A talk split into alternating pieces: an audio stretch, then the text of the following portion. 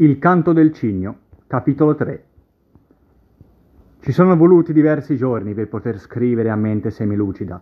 Il destro-sinistro derby Bayern ci aveva stesi come Tyson contro Holyfield nel 96, morso compreso. Ma noi interisti, che viviamo in un perenne luna emotivo fatto di diabolici gironi danteschi omeriche imprese, a questa sublime pazzia ci siamo ormai abituati. Altra cosa è che siamo solo a settembre e arrivare a giugno in condizioni di certificata sanità mentale sarà dura se queste sono le premesse. Riavvolgiamo un attimo il nastro. Il derby ci ha deluso più che fatto incazzare, perché che qualcosa non andasse si avvertiva nell'aria come la puzza di piedi dopo il cammino di Santiago.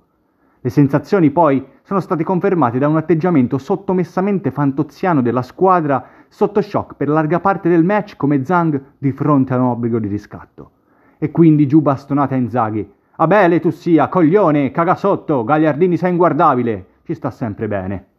Chi però due giorni dopo si aspettava il riscatto con un'impresa leggendaria contro il Bayer, beh, forse era un incosciente. Ci sarebbe bastato vedere qualcosa di diverso. Qualcosina in effetti c'è stato, in piccola parte, ma ovviamente non bastava. Loro sono una Lamborghini, noi una Panda, in leasing a cinque anni. Poi col Toro abbiamo preteso uscire Maroni. Zero alibi.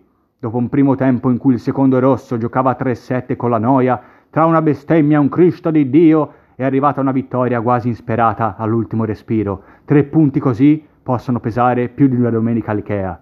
Poi di nuovo in Champions. Avversario di turno un gruppo di birrai di nome e di fatto, livello di difficoltà, furto all'autogrill. Atteggiamento però finalmente giusto, vittoria e un'altra piccola palata di merda spalata.